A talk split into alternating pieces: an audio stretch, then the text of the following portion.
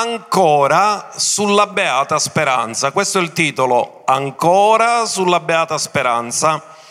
Quindi parte 2, abbiamo iniziato già da un po' di tempo e settimana scorsa abbiamo parlato ancora sulla beata speranza e abbiamo prima di tutto, ecco voglio dire una cosa che Dio mi ha detto, ci sono persone che stanno portando dei pesi in questo tempo, delle difficoltà anche nell'ambito familiare, anche nell'ambito economico e il Signore mi ha detto di loro che gettano su di me il loro peso perché non lo porteranno da soli, lo porteremo insieme e fino arriveremo fino alla vittoria e al trionfo. Così dai il ringraziamento e dillo Signore, io metto su di te i miei pesi e ricevo, Signore, l'aiuto che tu mi dai per portarmi nella vittoria e nel trionfo in Cristo Gesù. Amen e amen. Allora abbiamo imparato che il periodo della Chiesa va dalla Pentecoste al rapimento. Questo periodo è il periodo della grazia, il periodo della Chiesa. Ora, in realtà la Chiesa è iniziata prima di Pentecoste, ma la missione della Chiesa è iniziata a Pentecoste, perché la Chiesa è nata quando i discepoli, dopo che Gesù soffiò su di loro, nacquero di nuovo. Ma la missione della Chiesa è iniziata a Pentecoste perché loro non potevano iniziare la missione. Gesù disse rimanete in Gerusalemme finché siate rivestiti di virtù dall'alto. Quindi la missione della Chiesa è da Pentecoste al rapimento. Quando la Chiesa sarà rimossa ha finito il suo compito. Quindi questo è profeticamente, l'abbiamo imparato attraverso il calendario di Dio, che sono le feste. Oggi toccheremo pure un'altra festa. E a me piace sempre riproporre quel verso meraviglioso di Tito, capitolo 2, dal verso 11, dove l'Apostolo Paolo parla dell'epoca della grazia. La grazia è apparsa perché è una persona, la grazia non è una dottrina, la grazia è una persona.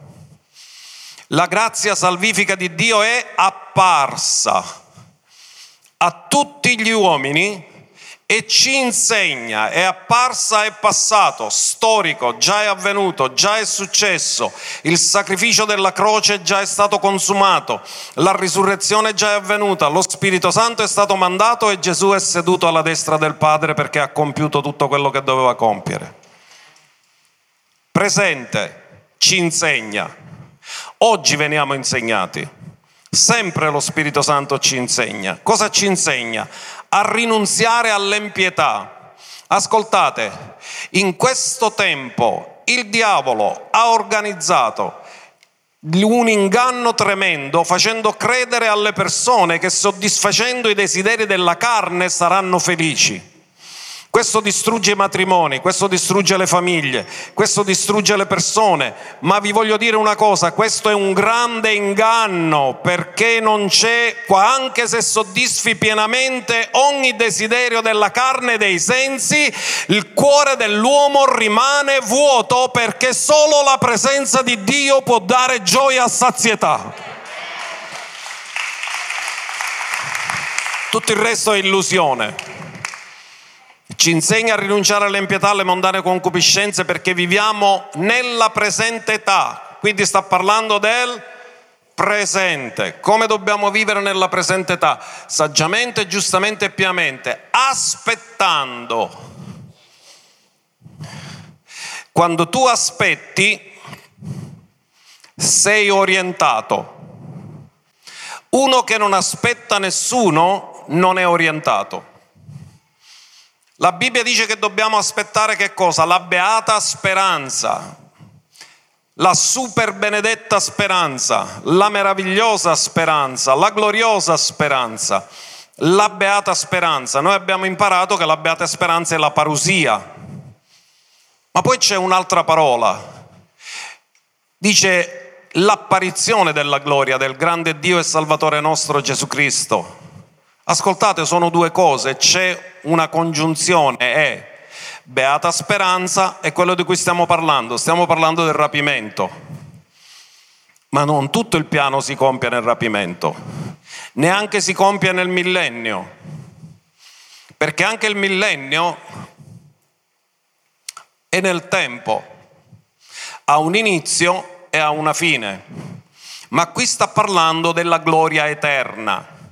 In altri termini, la nostra fiducia e la nostra speranza non è solo nel rapimento, il rapimento è qualcosa che inizia ma non termina, perché sapete quando termina tutto? Quando ci saranno nuovi cieli e nuova terra dove la giustizia abita allora tutto sarà restaurato allora, quindi noi avremo l'apparizione totale della gloria del grande Dio e Salvatore nostro Gesù Cristo, tutta la sua gloria, lui ritornerà, verrà, stabilirà il regno, finirà il regno fino a che alla fine sarà tutto restaurato nell'intenzione originale del Padre. Quindi dobbiamo comprendere che c'è passato storico, presente come dobbiamo vivere oggi. E chi è che vive bene oggi, chi ha una speranza. Chi sta aspettando qualcosa? È futuro. Il futuro nostro è glorioso. Amen. Noi aspettiamo un futuro glorioso. Così abbiamo imparato che ci sono almeno otto ragioni per aspettare il rapimento. Quanti di voi volete essere rapiti? Tutti o no? C'è qualcuno che non vuole essere rapito? Se venite, se venite rapiti c'è la tribolazione. Quindi cercate di essere pronti, perché poi chi rimane sa passa male. Quindi vogliamo questo e abbiamo visto che finora abbiamo trattato quattro pillole del perché siamo felici di aspettare il rapimento. E così vi faccio un riepilogo breve, veloce, anche per chi non c'è stato o non ha potuto seguire quelle precedenti, ascoltate, la prima cosa che abbiamo detto è che sarà una cosa di assoluta emozione, vedremo Gesù faccia a faccia, amen? Non lo immagineremo più, lo vedremo. E lo vedremo faccia a faccia. La seconda cosa, avremo finalmente un corpo incorruttibile e immortale, saremo mutati, niente più la mattina quando ti sono, ai ai ai, ai. no niente, non ce ne sono più problemi, il corpo sarà incorruttibile, immortale, non ci saranno malattie, non ci saranno infermità, non ci sarà invecchiamento, non ci sarà invecchiamento, dillo, appena sono rapito, vai, non si invecchia più.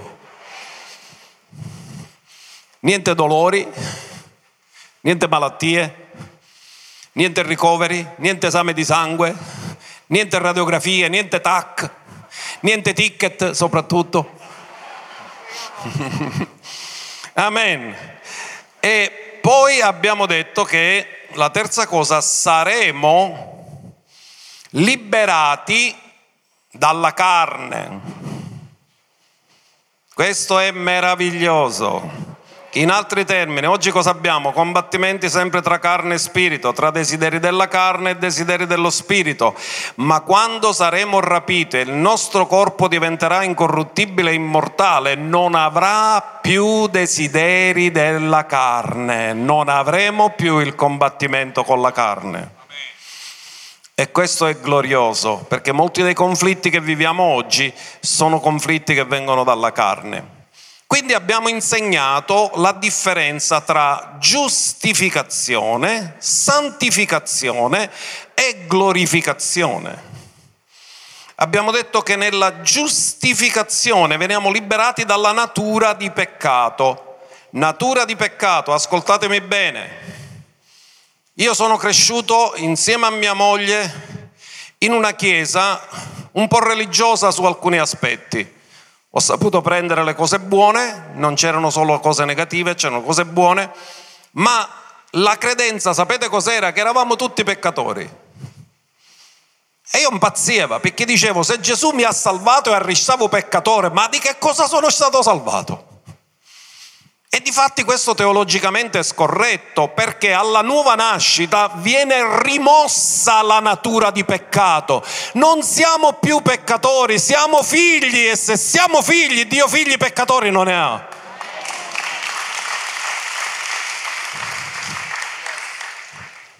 Poi nella santificazione veniamo liberati dalla potenza del peccato perché non veniamo più dominati dal peccato, ma siamo noi che dominiamo il peccato, crocifiggendo la carne.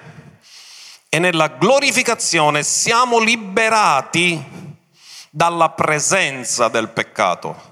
Siccome il peccato è fallire il bersaglio, nella glorificazione non esisterà più la parola fallimento, sarà cancellata per sempre.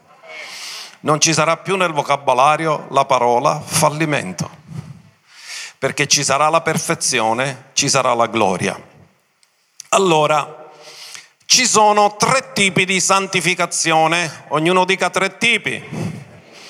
Santificazione posizionale santificazione progressiva, santificazione finale. La santificazione posizionale è quando Dio ci ha spostato di famiglia, eravamo in Adamo e ci ha posto in Cristo, quindi è cambiata la nostra posizione. Dillo, ho traslocato da Adamo a Cristo e sono santo posizionalmente, perché tu non sei più in Adamo, sei in Cristo, poiché sei in Cristo e sei una nuova creatura, sei posizionalmente messo a parte per Dio e santificato. In altri termini, poi sei messo in condizione di adempiere il proposito di Dio nella tua vita. Andiamo a vedere due scritture. Prima Corinzi 1.2 e 1.30, dove si parla della santificazione posizionale. Allora, alla Chiesa di Dio che è in Corinto, ai santificati in Gesù Cristo, chiamati ad essere santi. Avete notato qual è la differenza? Santificati posizionalmente, chiamati ad essere santi attraverso la santificazione progressiva. Siamo santi posizionalmente, dobbiamo diventare santi nella condotta. Quindi vedete cosa dice? Santificati, chiamati ad essere santi. E uno potrebbe dire, scusa, ma se sono santificato come mai sono chiamato ad essere santo? Perché sta parlando di due tipi di santificazione diversa, quella posizionale e quella progressiva. Allora dice insieme a tutti quelli che in qualunque luogo invocano il nome del, del, di Gesù Cristo, loro Signore e nostro. Questo Paolo lo mette all'inizio. Sapete che i Corinti in quel periodo di tempo almeno alcuni di loro non erano tanto santi, erano carnali, avevano divisione tra di loro, c'era gelosia, c'era invidia e Paolo dice siete carnali, ma non è che sta dicendo che non sono santi, dice siete santi ma chiamati ad essere santi. Dovete ricordarvi chi siete. Quindi Paolo sta insegnando loro la santificazione progressiva, sta dicendo loro come dominare la carne, come crescere e come venire fuori dall'immaturità, perché li ha chiamati siete bambini in Cristo. Un bambino non ha una condotta santa ancora, è in una fase di crescita. Poi il verso 30. Il verso 30 dice, ora grazie a lui voi siete in... Quando noi siamo stati messi in Cristo Gesù, grazie a chi siamo stati messi? Grazie a Dio. Amen. Chi ci ha messi in Cristo? Chi ci ha portati fuori da Adamo crocifiggendolo? E ci ha poi messo in Cristo, è stato Dio, il quale da Dio è stato fatto Cristo, da noi sapienza, giustizia, santificazione e redenzione. Questa è santificazione posizionale, dillo io sono stato posizionato in Cristo e in Cristo sono santo, messo a parte per il proposito di Dio. Amen. Ora approfondiamo un altro concetto la differenza che c'è tra giustificazione e santificazione. Se avete il telefonino potete fare anche la foto perché ora proietteremo una slide riassuntiva che spiegheremo passo passo. Allora, se mi proiettano la slide, intanto diamo le definizioni. Santificazione progressiva, stiamo parlando della santificazione progressiva che viene paragonata e messa in contrasto con la giustificazione. Quindi nella prima parte parliamo della giustificazione, stava arrivando la giustificazione, arrivò. No, SND arriere. Ok, la giustificazione è arrivata. Allora, guardate cosa dice. Giustificare significa chiamare, dichiarare giusto, no dichiare, dichiarare. Quando io giustifico, dichiaro una persona giusta. Amen? Ma santificare significa rendere una persona giusta. In altri termini, noi siamo giustificati mediante la fede perché per fede siamo considerati giusti, perché siamo posti in Cristo, ma diventiamo giusti nella condotta attraverso la santificazione. Ora comprendete, nello spirito siamo posizionalmente giusti, ma nella condotta dobbiamo diventare giusti attraverso la santificazione. Quindi dopo che abbiamo fatto questa definizione di tipo generale, andiamo a vedere otto differenze tra giustificazione e santificazione. La giustificazione dichiara giusto il peccatore, era peccatore, lo giustifica perché lo pone posizionalmente in Cristo. La santificazione rende giusta la condotta di uno giustificato, di uno che è già santo, di uno che è già stato dichiarato davanti al Signore nella sua posizione, santificazione posizionale. La giustificazione è un atto una volta e per tutte perché Cristo è divenuto per noi giustizia, amen. Colui che non ha conosciuto peccato, Dio l'ha fatto essere peccato per noi affinché noi diventassimo la giustizia di Dio in Lui. Mentre la santificazione progressiva è un processo continuo. Dite con me, sono più santo di ieri e meno santo di domani.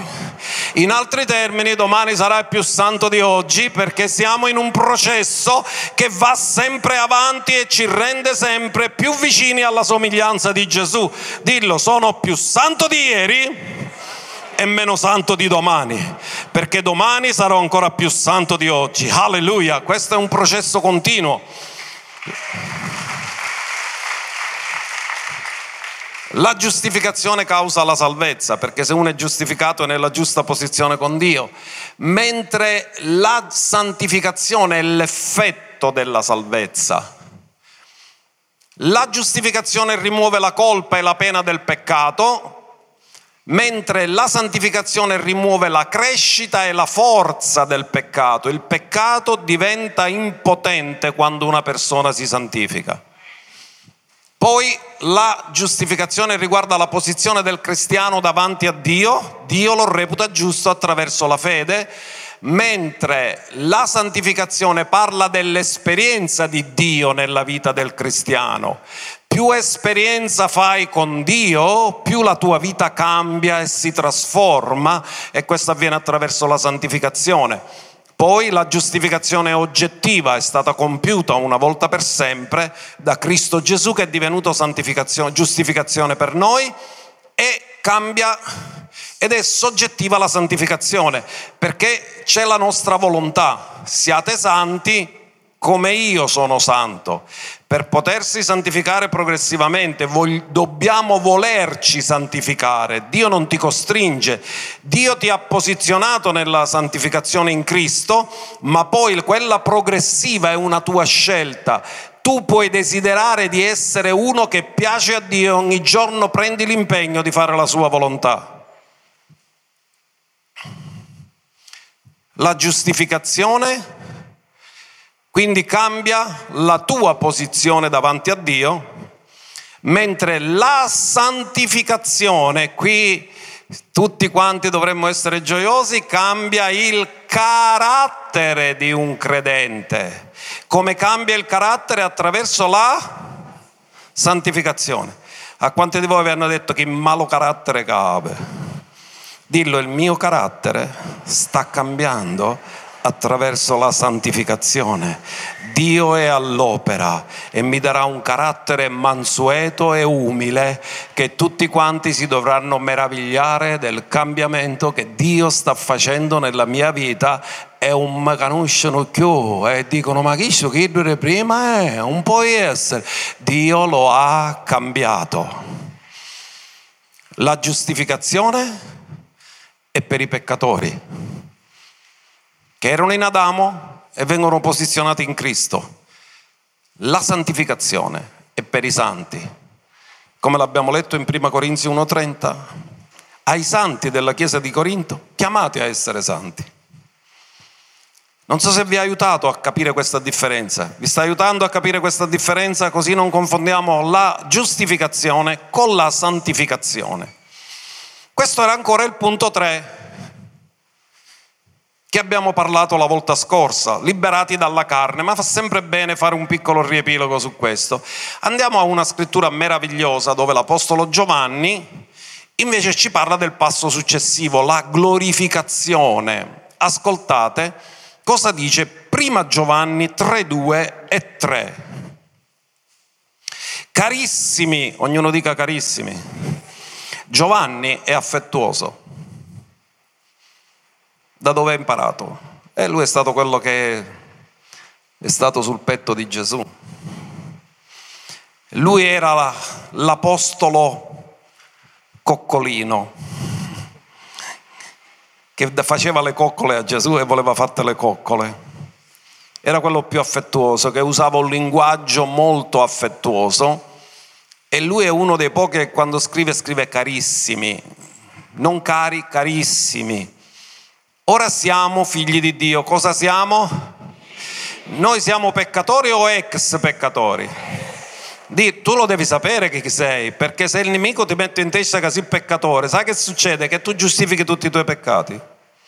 Ma se tu sai che sei figlio di Dio, tu rappresenti una famiglia, la famiglia di Dio, e nella famiglia di Dio non c'è peccato. Quindi ora siamo, quando? Ora, dillo ora, ora sono, non sarò, ora sono figlio di Dio. Amen ma non è ancora stato manifestato ciò che saremo, cioè in altri termini, la parte migliore di te non l'hai visto neanche tu. Perché ancora non è manifestato ciò che saremo e ti posso garantire che quello che saremo è molto meglio di quello che siamo. Ma dice ancora questo non è stato manifestato. Sapete qual è la differenza? Che Dio ci vede come saremo, cioè già glorificati, e mentre non siamo quello che saremo, ci fa vivere a credito di quello che saremo. Spero che l'avete afferrato. In altri termini, Dio ti proietta un'immagine eterna che ha di te anche quando sei nel tempo e ti dice qual è il lavoro finale fatto anche quando non è ancora stato fatto perché colui che ha iniziato l'opera buona in te la porterà a compimento.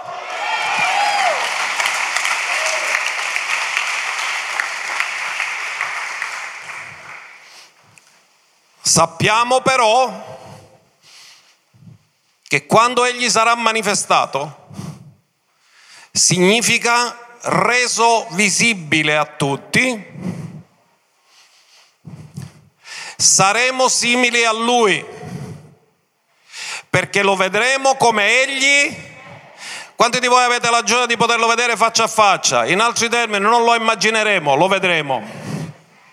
E io vi dico una cosa, quando lo vedremo è molto di più di come l'abbiamo immaginato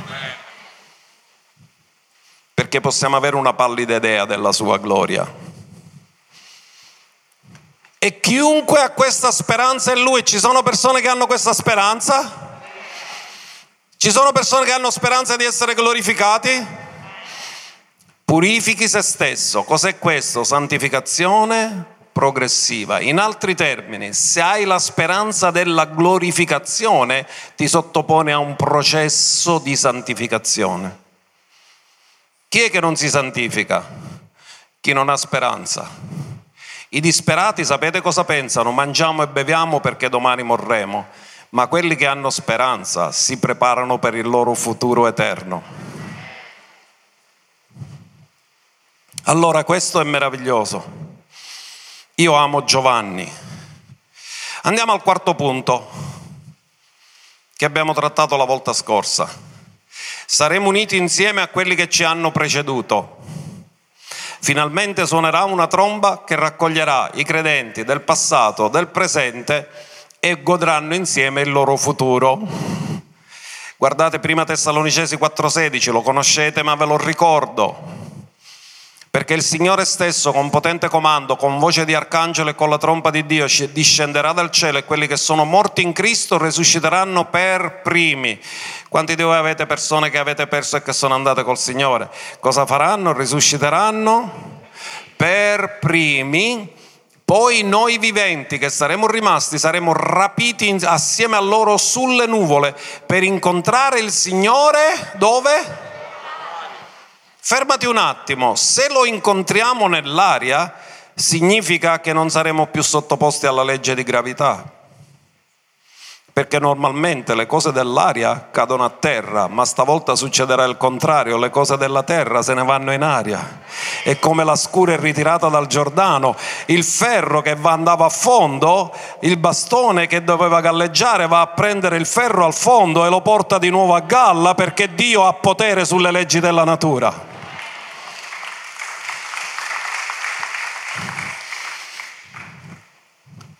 Per incontrare il Signore nell'aria. E tu pensi, se stiamo nell'aria come stiamo? Non ti preoccupare, c'è la calamita del cielo che ti tiene in aria. E dice così, e così saremo per una settimana col Signore.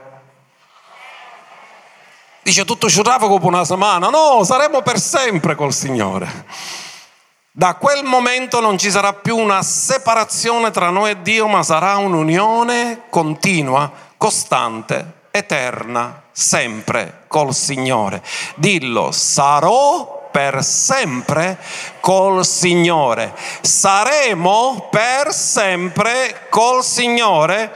Niente separazione, niente distanziamento, niente lockdown, niente mascherine. Lo vedremo faccia a faccia senza mascherina.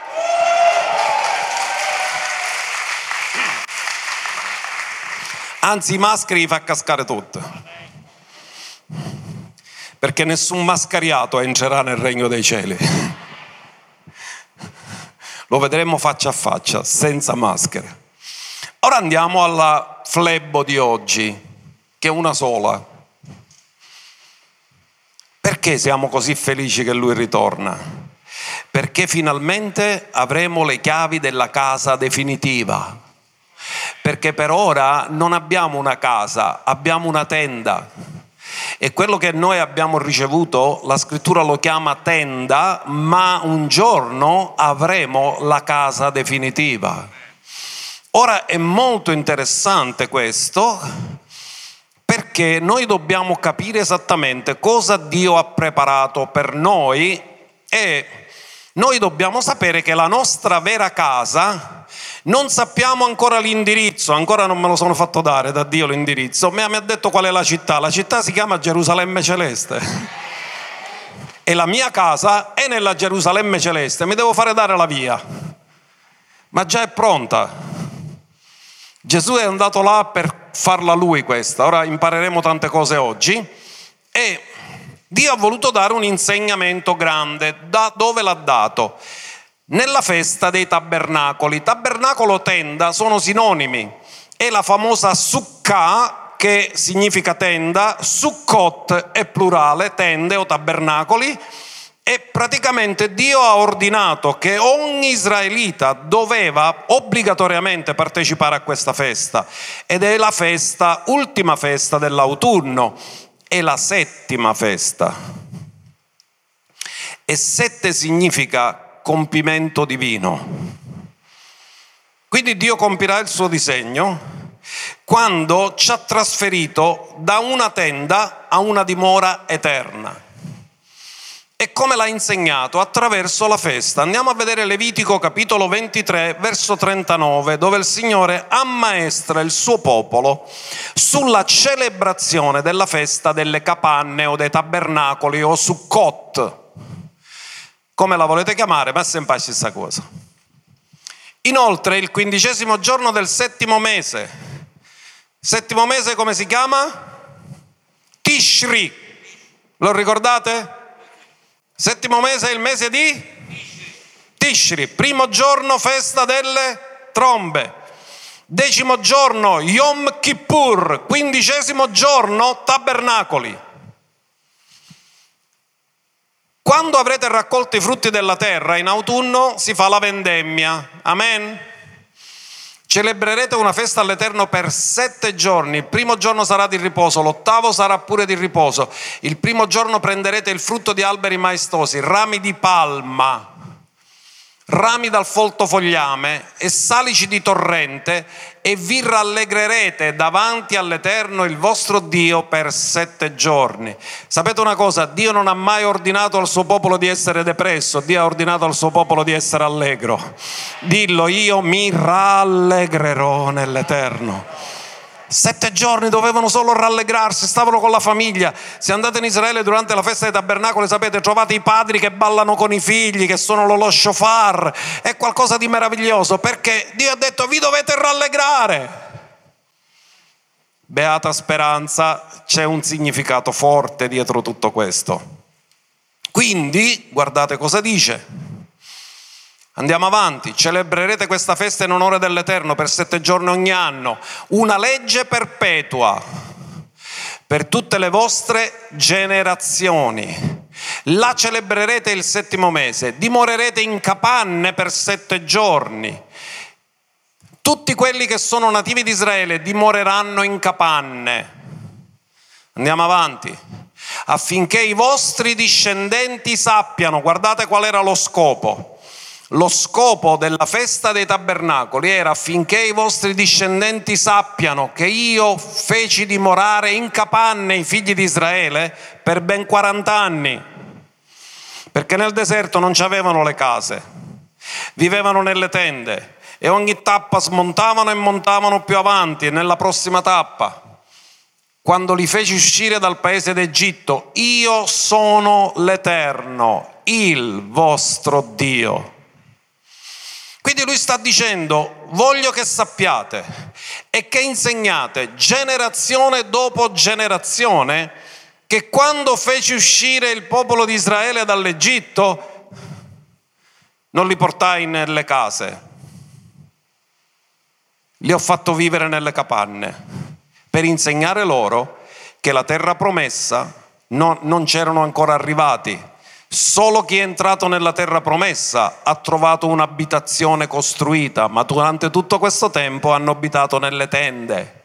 In altri termini, non erano arrivati al posto definitivo, erano in transizione verso il posto definitivo. Ora vi dico una cosa, Molti di loro per incredulità, non avendo capito il proposito di Dio, scambiarono la transizione per il posto finale e sono morti nel deserto. Ma il deserto era il luogo di transizione, non era la destinazione. La destinazione era la terra promessa, era la terra di Canaan.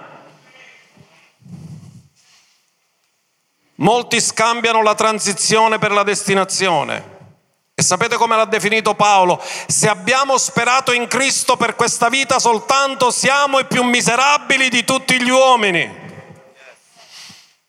Il meglio deve ancora venire. E come credenti dobbiamo avere questa meravigliosa speranza. Quindi loro dovevano vivere nella tenda, nella succa.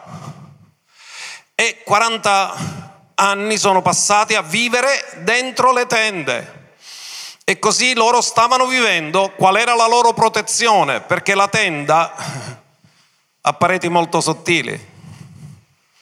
Ma come faceva Dio a proteggerli? E nel deserto non mi dite che c'è, c'è freddo. Di notte può succedere lo sbalzo.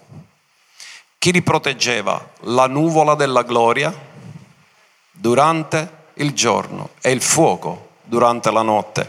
In altri termini, Dio aveva insegnato loro che loro non avevano una protezione di un tetto, ma era Dio la loro protezione. La nuvola era la loro protezione. Come lo dovevano fare? Lo dovevano fare usando, quando costruivano le tende, ancora oggi lo fanno gli ebrei, avevano le pareti di tenda ma tetto si doveva fare con le palme, ma lasciando in modo che si poteva vedere il sole di giorno e le stelle di notte. In altri termini, non c'era tetto, c'era solo una parte, ma tutto doveva essere all'aperto. Perché qual è l'ammaestramento e l'insegnamento che riceviamo? L'ammaestramento e l'insegnamento che riceviamo, che viviamo sulla terra, ma dobbiamo guardare sempre il cielo e dobbiamo guardare il nostro destino eterno, perché siamo le stelle di Dio che hanno un destino eterno. Così Dio li ha insegnati, li ha ammaestrati. Quindi noi, come Israele, quando è uscito dall'Egitto non era arrivato a destinazione, erano in transizione. Anche noi che abbiamo questo corpo, questo corpo non è quello definitivo. La nostra casa non è quella definitiva. Dio ci sta dicendo siete in transizione, non, mi, non, legate il cuore a ciò che passa, ma mettete il cuore a ciò che durerà per sempre. Ora vediamo come ce lo dice l'Apostolo Paolo e l'Apostolo Pietro, perché pure loro parlano di tenda. E sapete una cosa, quanti di voi sapete qual era il mestiere di Paolo? Fabbricante di tende. Di tende se ne intendeva. E guardate cosa dice 2 Corinzi 5.1. Sappiamo infatti che se questa tenda o tabernacolo,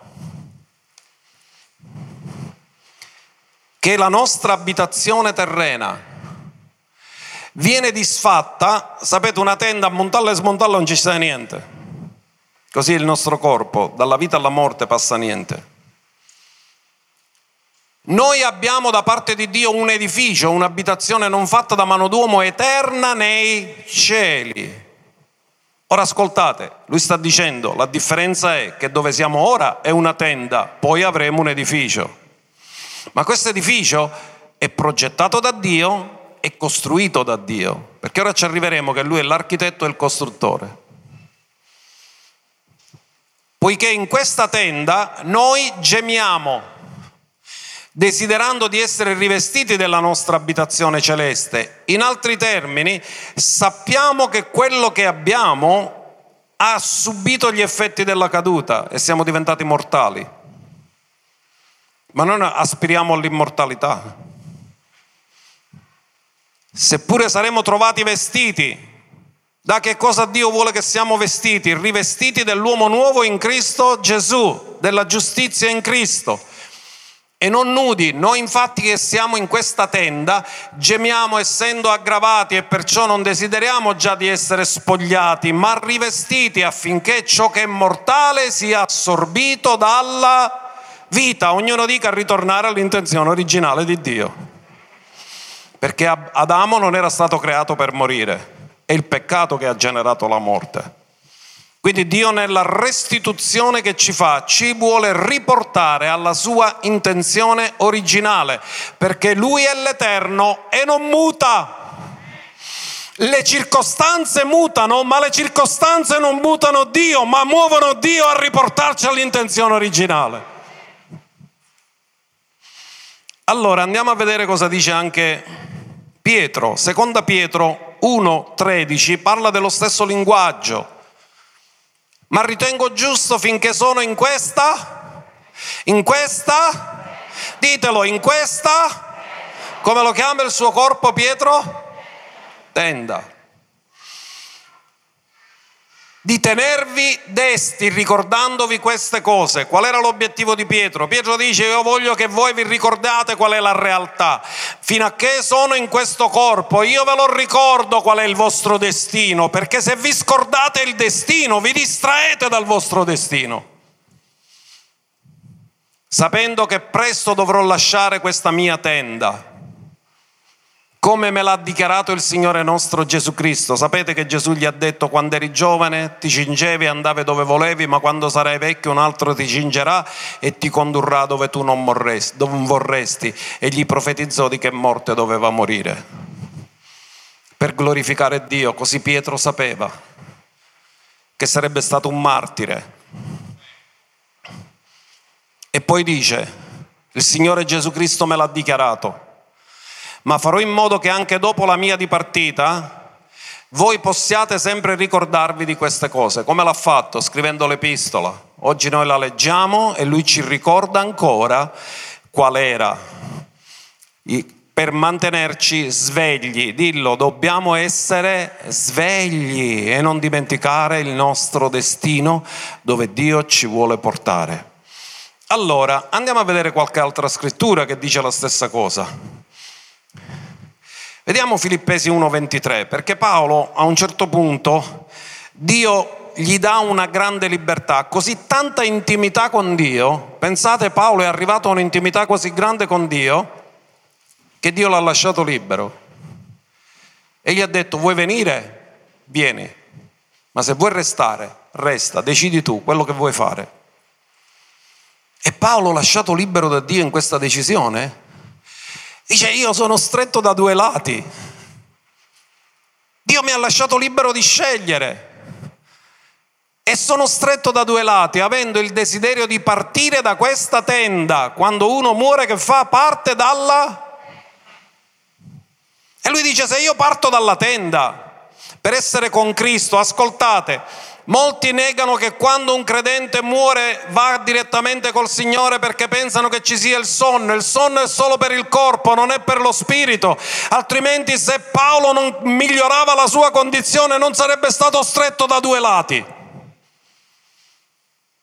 E lui ha detto di essere con Cristo, il che mi sarebbe di gran lunga migliore. In altri termini ha detto se devo paragonare come vivo qua e poi lo devo paragonare a come vivo là, quello è di gran lunga migliore. In altri termini, miglioro di molto la mia condizione, quindi se dovessi scegliere per egoismo, me ne andrei. Ma lui disse, l'amore mi costringe a godere un po' di meno io e aspettare per aiutare la crescita della vostra fede. E decise di rimanere per servire il corpo di Cristo, fino a che non l'hanno condannato, giustiziato. È arrivato il tempo della sua dipartita e lui lo sapeva. E guardate che linguaggio usa, grande apostolo. Ma vi dico una cosa, chi è il nostro padre nella fede? Abramo sì o no? Siamo figli di Abramo sì o no? Ora, quanti di voi sapete che Abramo era ricchissimo? Non era ricco, era molto ricco. Dillo, noi siamo figli di uno molto ricco. Quindi quando chiancia miseria, rinnega a tuo padre. Dillo, io sono figlio di uno molto ricco. Siamo figli di Abramo. Ora vi dico perché sto dicendo questo, perché Abramo non gli mancava niente, aveva 318 servi, Mattarella manco se ne può permettere rue, Abramo ne aveva 318. Cosa vi voglio dire? Era ricco, aveva argento, aveva oro, tutto quello che voleva, poteva desiderare sulla terra, lui l'aveva. Non desiderava nient'altro, era super ricco in tutto, Dio l'aveva benedetto in ogni cosa. Visse a lungo, aveva salute. Seppellì la moglie, si sposò di nuovo, ebbe altri figli, cioè che ci pare che non vecchiava mai. Lui non poteva desiderare altro, aveva tutto quello che voleva, era super ricco. Però sapete, guardate cosa desiderava, Ebrei 11:10. Non sta parlando un uomo che è stanco della vita perché chi ne diebbe non ne può più. Non sta parlando di un ricoverato di coronavirus. Sta parlando di un uomo che ha avuto tutto dalla vita perché lui ha ottenuto dal Signore tutte le benedizioni possibili e immaginabili. E guardate cosa c'era nel cuore di Abramo. Aspettava la città che ha i fondamenti e il cui architetto e costruttore è Dio. Lui ha detto sulla terra ho tutto, ma il mio desiderio non è sulla terra. Il mio desiderio è per la città, che i fondamenti della città lo sapete chi sono? Chi c'è scritto nei fondamenti della Nuova Gerusalemme? I nomi degli apostoli ma lui era ancora, ancora meno bene l'apostolo, però lui sapeva che Dio aveva una città dove aveva posto dei fondamenti, lui è l'architetto che ha fatto il progetto e lui è il costruttore che l'ha eseguito. La santa città, la nuova Gerusalemme, Abramo già la sognava. Era ricco, aveva tutto, ma la sua aspettativa era per la Gerusalemme celeste. Andiamo a vedere Ebrei 11:16. Ma ora ne desiderano i campioni della fede. Dillo io sono campione della fede. E i campioni della fede ne desiderano una migliore, cioè quella celeste. Perciò Dio non si vergogna di essere chiamato il loro Dio perché ha preparato loro una... Dillo, Dio ha preparato per me una città. E Dio non si vergogna di essere chiamato loro Dio perché si sente onorato di quelli che credono che Lui ha preparato per noi una città.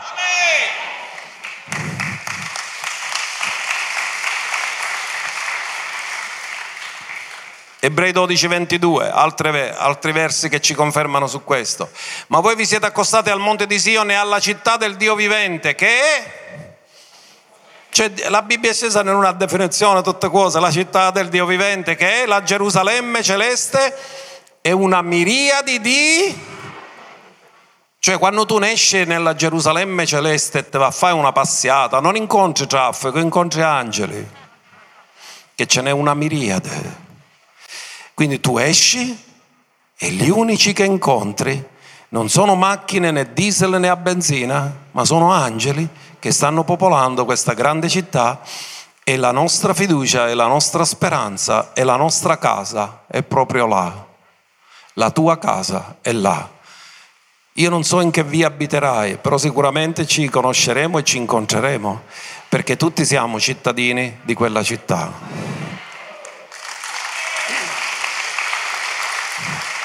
Da Ebrei vi do l'ultimo verso, Ebrei 13 verso 14. Infatti non abbiamo qua giù una città stabile, ma cerchiamo quella futura. Qua tutto è instabile,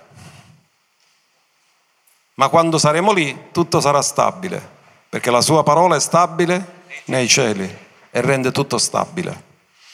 Allora vedete, tutte queste scritture dell'epistola agli ebrei riferite ai campioni della fede, da Abramo a seguire, tutti quanti avevano una cosa in comune, anche se hanno ottenuto grandi vittorie sulla terra, loro stavano aspettando qualcosa di più, di più grande, di più stabile, di eterno, di glorioso, perché qua puoi ottenere vittorie, ma non si possono paragonare alla gloria della nuova Gerusalemme.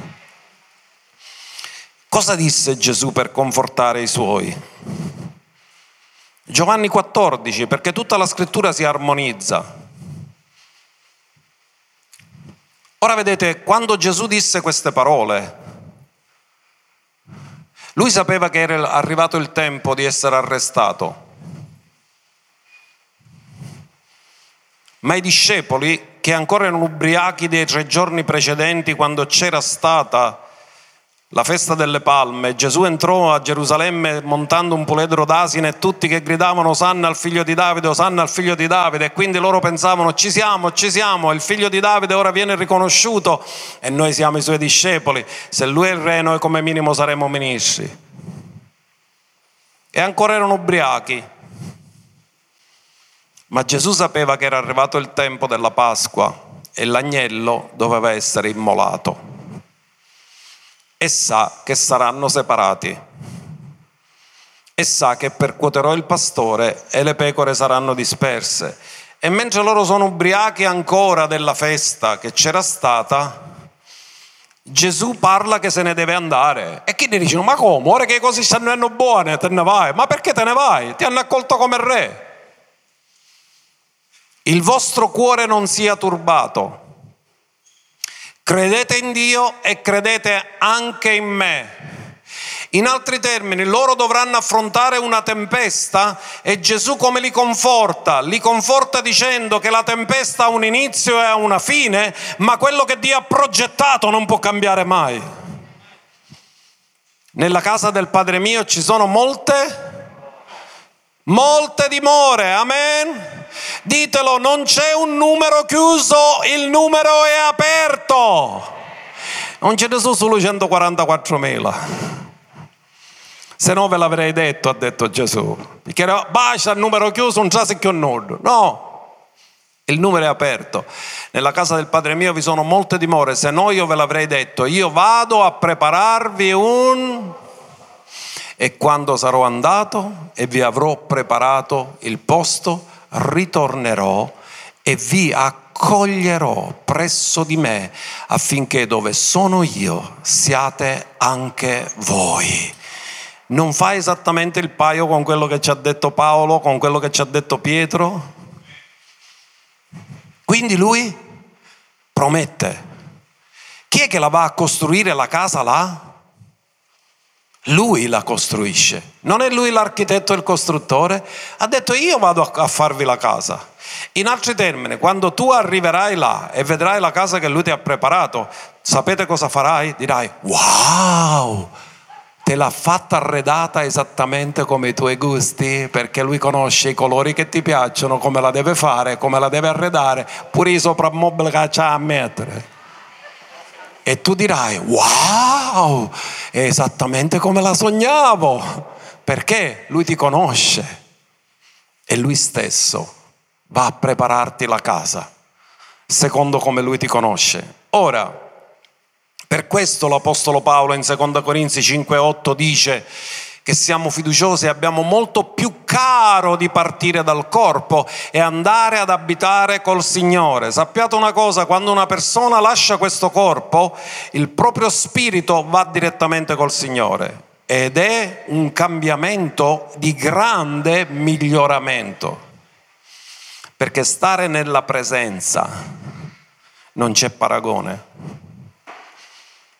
Ma andiamo a vedere che cosa succede, perché Giovanni, l'Apostolo, mentre si trova a Patmos, è rapito in spirito e scrive l'Apocalisse. Andiamo a vedere in Apocalisse 21, verso 9, cos'è che gli rivela il Signore. Poi venne uno dei sette angeli che avevano le sette coppe piene delle ultime sette piaghe e parlò con me dicendo, vieni, ti mostrerò la sposa, la moglie dell'agnello. Fermati un attimo, ma se ancora la sposa non è stata rapita, come che Giovanna Avit prima? Ve lo dico in un'altra occasione. Come no? Come no? Allora volete sapere troppo.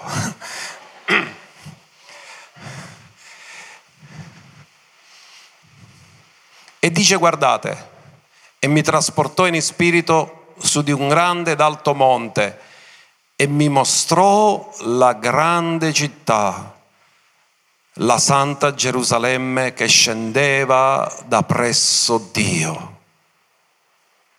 Quindi Giovanni fu rapito in spirito e l'angelo gli ha detto ti faccio vedere la sposa e ti faccio vedere la città.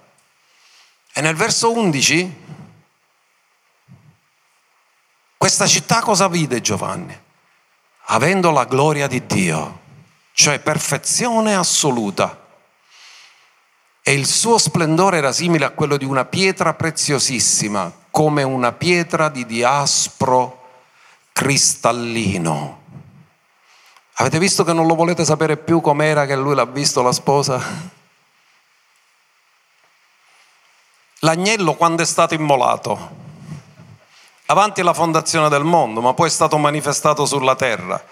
Quando si entra nella dimensione dell'eternità non c'è più il tempo, quindi Dio, anche se la sposa dell'agnello non è stata rapita, perché Dio non può nessuno cambiare le cose che ha progettato. Quello che ancora non è successo nel tempo è già successo nell'eternità e quello che è successo nell'eternità non si potrà mai cambiare perché quello che Dio dice mai si cambia. Così lui ha potuto vedere la sposa prima che la sposa viene rapita perché non nulla può cambiare quello che Dio ha detto.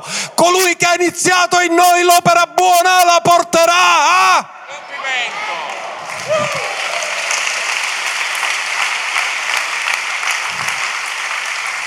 Ognuno dica compimento. Perché Dio ragiona col tutto e per lui la sposa la conosce, è compiuto e la può fare vedere prima che si sposano. Mentre ancora è fidanzata, mostra la sposa. E allora Giovanni, quando ha cercato di descrivere questa città, Dice, ah la gloria di Dio, ma ora dopo che ho visto sta visione, come io lo spiego agli altri com'era questa città? E gli viene in mente un paragone. E il suo splendore era simile a una pietra preziosissima, come una pietra di diaspro cristallino. Proiettatemi il diaspro cristallino. Questo è il diaspro cristallino. Ce ne sono tanti tipi, ma quello cristallino ha tante sfaccettature come potete vedere. Quello è la foto fatta in una mano, ha tanti colori, ma quello cristallino ha tante sfaccettature. Voi sapete che ogni sfaccettatura proietta luce. Quindi in altri termini tutto risplendeva di questa luce. Cioè voi immaginate che tutta la vostra casa è fatta così e le sorelle saranno felici, non si deve spolverare.